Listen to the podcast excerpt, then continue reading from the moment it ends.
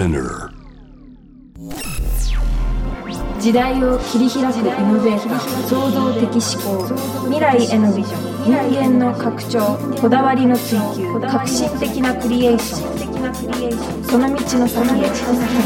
Love to Innovation 当社の天才カートンがナビゲートしている j ブイノベーションワールド今夜はバンドトリプルファイヤーのボーカリストですボーカリストとしてはもちろん映画やドラマ舞台出てるよね。あの、はい。い、ろんな執筆活動をねされている吉田康直さんをお迎えしています。はい。1年ぶりです。はい、久しぶりです。はい。どうも。よろしくお願いします。富士山と関係ないですよね。吉田君はね。はい。関係ない吉田君をお迎えしてお届けしたいと思いますけども、1年ぶりでね話をしますけどあ、もうそんなですか。去年なんで出てくれたんだっけな？去年も本の時だっけな？ああ、そうかもしれないですね。うんへえ。本本をすごい書く人になったねそうですね、なんか、最近多いですね。次のでだって3冊目？だ3冊目です。ってこの1年半ぐらいで3冊だよねそうですね。いいんですか？その後の予定はないんですけ そんなやっぱでも頼まれるってことはねど。うん。文才ですからねそれはねまあまあ、頼んでくれるっていうのはなんかあるんでしょうね。なんかあるよねでも次の本はあれなんだよねその連載をまとめたやつじゃなくて書き下ろしっていうところがちょっとはい。気になってるけどね、はい。あの今回は「散歩の達人」のね本が出て出たということもあって出てくれてますけど、はい。えーちょっとじゃあ最近はどうですかねコロナがまたうん流行りまして、はい。東京4000人以上出たねいやー、すごい、んあの、傾斜がすごいですよね、上がり方の。うんあれ、どうなんですかね？中止になるんですかね、ライブとかも。嫌だよねせっかくねそうですね。やる気になったとこだったのにねうん。なんかタモリクラブは準レギュラーになったの？いやーでも最近12月に出たんですけど、うん。それがもう2年ぶりぐらいだったらしいんですよね。う。ん、結構出てるイメージだけどね。なんかその前に出た時の視聴率がめちゃくちゃ悪かったらし マジで？そんなの個人的に言われんの？いいやなそれはちょっと関係者筋からこっそり聞いたんあマジで？はい、そうなんだ。え何回ぐらい出てる？累累計タモリクラブは7回ぐらいだったんですけど。ああでもすごいじゃんね。はい、タモさんに本とかは渡せるタイミングがない？あ本渡しましたね。あ読んでくれたかな？ででその前の本も送って渡してもらったんですけどなんかあ読んでくれてへえなんか面白かったよみたいな感じのことを言ってくれてましたね。うん。多分あれだよね。タモさんには分かるというか、まあ、早稲早稲田の流れは一応あるにせよやっぱりね好きなトーンなんだろうねタモさんのね。ああ本格派だもんねタモさんね。そうですね、僕がそうなのかわかんないです 変なさけどはい。なんか芸人さんだったら芸人さんの膨らませようとする雰囲気とかああーはい、はい、すごい嫌うよね。確かに。もう単刀直入っていうか、うーん。そのものズバリをなんかやってくれよみたいな雰囲気はあるああまあそういう計算されてんのとか嫌なのかもしれないですね、うん、そんなタモさんにね気に入られてることもありますけどこの本をね拝読しました、ここに来るまで忘れてたね。ありがとうございます。あの相変わらずの切れ味で。はい。一つも緩くないね。あよくないですよね。一つも緩くなくてで場所をさ一応作品のようにねあはい。の場所を挙げてくれてて、はい。だ場所だからさみんな共通の思い出あるはずなんだ。渋谷とかね、はい。六本あ六本木はなかったね。なんか上野とか。はいどちらとかメジャーどころの都市が出てきて、はい。でその都市をなんか吉田検索エンジンで検索すると、すごいビターなエピソードが漏れなく返ってくるっていうね、そうなんか逆ドラえもんみたいなね。そうですね。それをと変身して出てくるっていう。うん、僕はすごい好きだなと思いましたけどね。ありがとうございます。反響いかがでしょうか？そうですね。なんか売れてるのか売れてないのかわからないですけど、うん、なんか、そうすごく売れてはないですよ。そうなの、うんまあ読んだ人はまああの後輩がとかは良かったっすって言ってましたね。本ってそんなブログみたいな感想なの？あ結構届かないの感想。あいやなんあーなんか言ってくれてた気がするんですけど あの、まあ、前回よりこう、うん。なんかちょっとこなれたみたいな感じのことをあー。後輩は言ってたっすか、まあ、あとどの話が好きだ的なことを言ってくれる人がいるんでそれは嬉しいですね、うんうんうん。前回はね自助伝的な話でしたけどね、はい。はい、今回結構ライトだけどやっぱりねビターだなと思いましたけど、はいだから、えーこれはね「散歩の達人」に連載されてたんではい。散歩の達人としてのね吉田君にちょっとはい。じっくりコマーシャルなどお話を伺います。はい。はい、えー、トリスワンの天才カートムがナビゲートしている JV イノベーションワールド今夜はトリプルファイヤーの吉田康直さんをお迎えしています。散歩の達人。はい。吉田君なんですけど、はい。散歩はよくするんでしょうか？散歩はあんまりしないですねちょっとしようとしたことは何回かあるんですけど。散歩の達人から連載のしてみないって多分言われたんですよね。はい。それのきっかけって何かあるんですか？それはあのピーター・バラカンさんのうん。音楽のイベントにバンドで出てたんですけど、うん。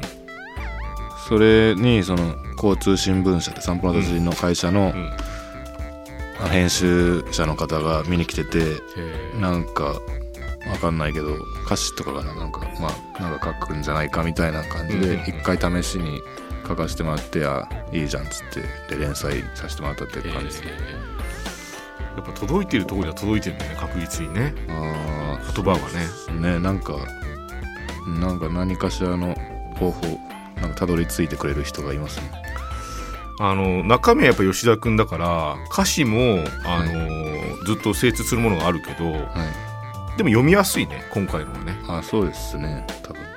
1エピソードの文字数も限られてるし、はい。あと場所って共通のものだからうん。なんか情景は浮かぶよね。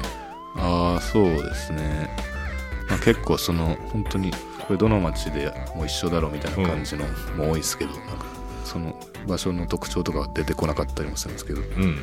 そうね。個人的な場所のねただ思い出。俺がそこでそれをしたっていうだけっていう 西五県庁っていうのかなこれ。はい。西五県庁の思い出で吉田君が実は学生時代にピザのアルバイトをやってた。はい。ことが明るみになって、はい。で僕もピザ屋やってたし、うん。確かにねサラダをね忘れちゃうあれは。忘れますよね。忘れちゃうしそれを隠蔽したくなる。あの サラダ忘れてないですよって顔は確かにしたことあるけど、はい、それのなんか折り重なる罪悪感とかを、うん、そのままやっぱり書けるのははい。すごいなと思いましたね。ああれは本当ずっと覚えてたんですよ。なんか思い出すたびにうん。ゾッとするっていう、ゾッとする。ちょっとその話、はい。まあ文章では書いたけど、はい。ちょっと話で教えてもらえませんか？そのエピソードだけ。ちょっとえーっと、まあまあ、ピザのバイトをしてたんですけど、まあ、配達で、まあ、サイドメニューのサラダを忘れちゃって で電話かけたらまあもうすごい怒られ店長にもう何してんだってバーッと怒られてであー次気をつけようと思ったらだからなんか2回目忘れてもうまた ぶち切られて3回目また奇跡的に忘れてしまってそれこれ電話したらちょっとどうなるか分かんないみたいな。で怖くて電話できなくて後で近くの配達あった時にこっそりついでに届けようって思って、だから家あ家じゃない バイトで戻ったら全然注文が止まってて、えーあれなんかついでに行くタイミングがないという、いけないもんね。いけない、うん。はい、いけないままあのバックルームで1時間ぐらいそのすごいなんかやばいやばいって思いながらタバコとか吸ったりとかしてたんですけど、ん。まあ、それで、ね、店に電話とかお客さんがかかってくるかもしれないしサラダまだですか？あそうさっきサラダをまあ届け後で来ますって放置してたんです。お客さんがいたんで。で1時間半ぐらいしてやっと入ってでついでにだけどサラダが店にもうなくて作ってくださいとも言えないので、えーまあ急いであの、さ1個目の配達を片付けた後ローソン行ってうんぐ牛角サラダっていうのが700円ぐらいで売ってたんでうん。それをちょっと、まあ、気持ちいいのにしときましたみたいな態度でお客さんに また渡したらすごい歯みたいな顔してたんですけど だって牛角サラダだもんね。それまあ頼んでないの勝手に持ってこられて、まあサラダ、まあ、お店にもピザ屋にもな一つもないんですって言って、これを気持ちですって言ってって全部あぶち切られるかなと思ったんですけど全然あの後で店に電話かかってくることもなくなんとかなるもんだなっていう話っていうあれなんですけど、そうなんかこれね説明するのがねむずいんですよね。むずいね。そうなんかよいっぱいあるんですよなんか。わかるわかる。そのフックというかね、い。その、えーお客さんからクレームが来たら怖いっていう時間がどんどん積み重なってくる感じとか。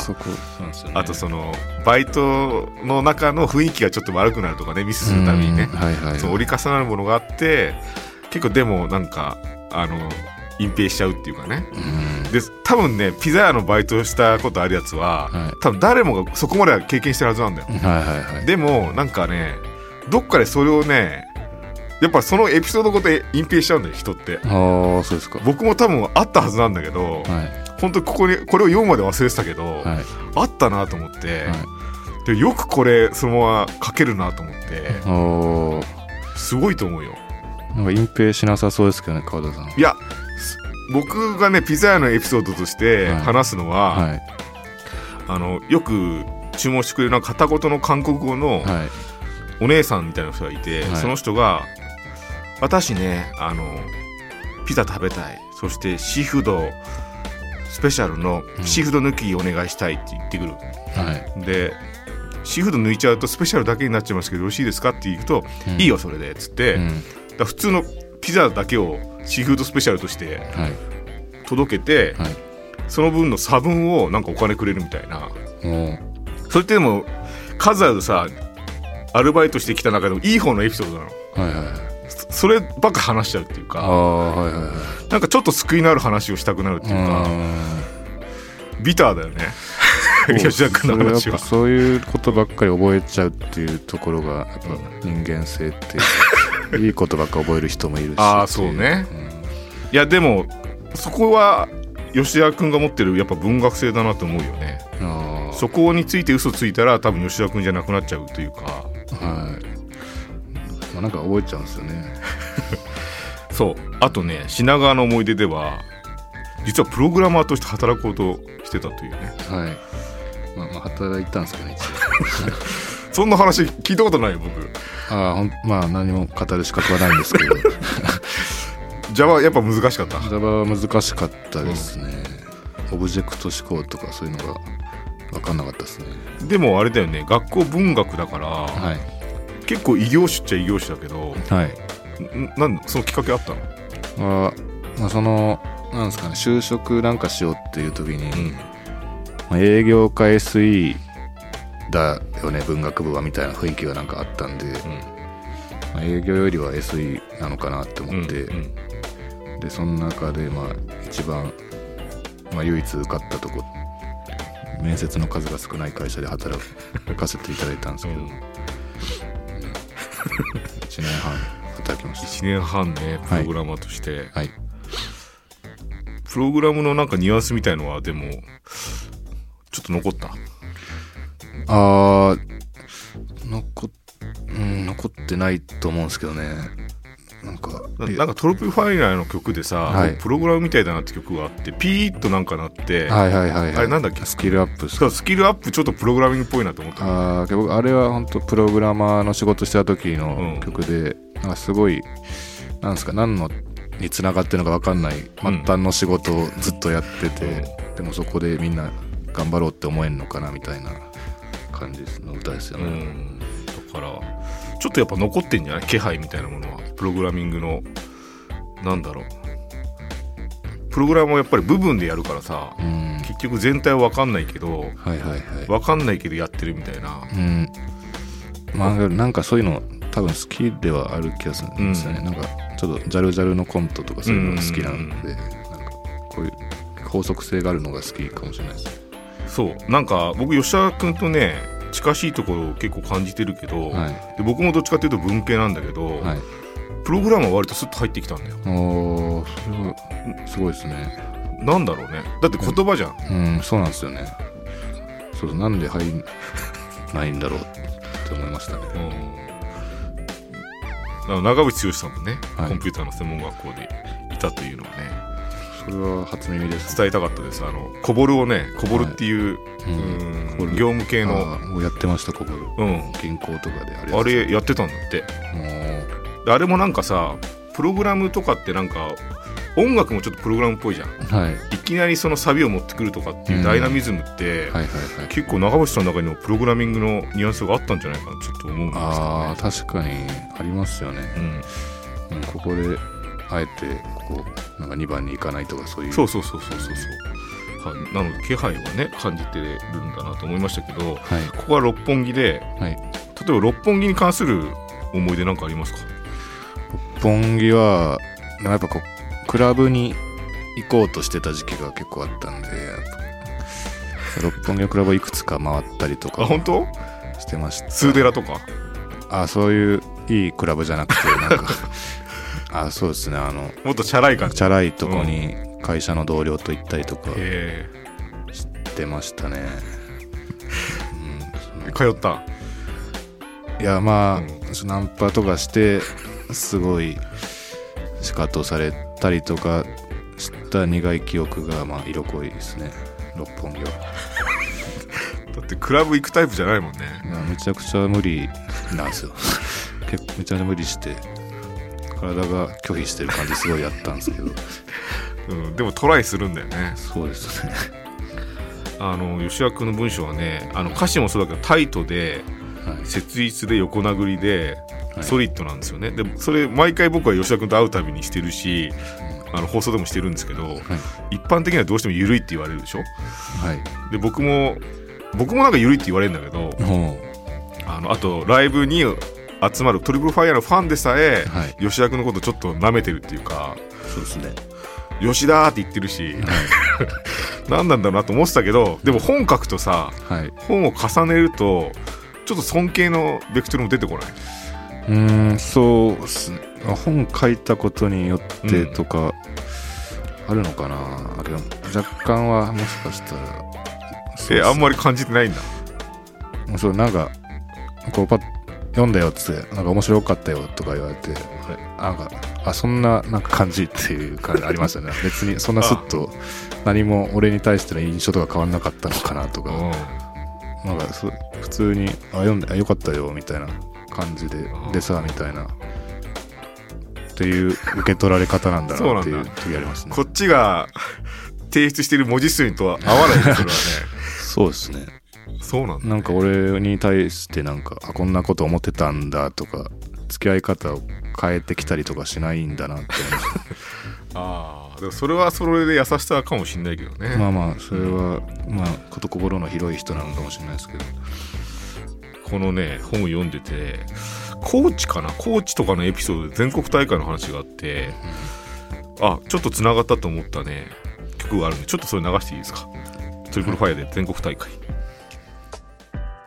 全国大会を聞いてもらってますけどはい。こういう吹奏楽のねエピソードとつながったりもしたけど。ああそうですね。僕が一番全国大会に近づいた時は高校の吹奏楽部でしたね、なんか僕ねトリプルファイアの曲ってなんかこういうなんかニニュアンスの歌なのかなと思ってたら、はい。